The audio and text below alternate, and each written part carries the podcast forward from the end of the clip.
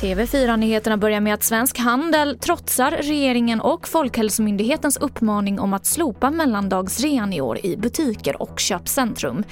I nya riktlinjer informerar branschorganisationen sina medlemmar om att det inte råder något absolut förbud mot rea i mellandagarna och att det inte finns någon risk för sanktioner mot företag som rear i butiker.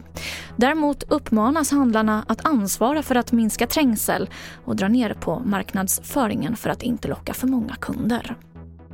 Den nya virusvarianten som har upptäckts i Storbritannien sprider sig 70% snabbare än andra varianter.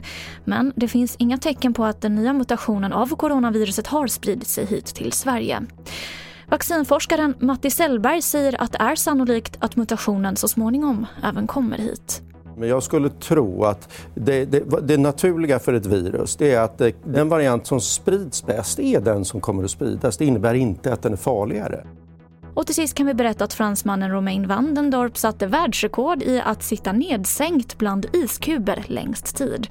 Glasskåpet fylldes med is tills bara huvudet stack upp. Och han satte rekordet med tiden 2 timmar, 35 minuter och 43 sekunder. Och det var det senaste från TV4-nyheterna. Jag heter Emelie Olsson.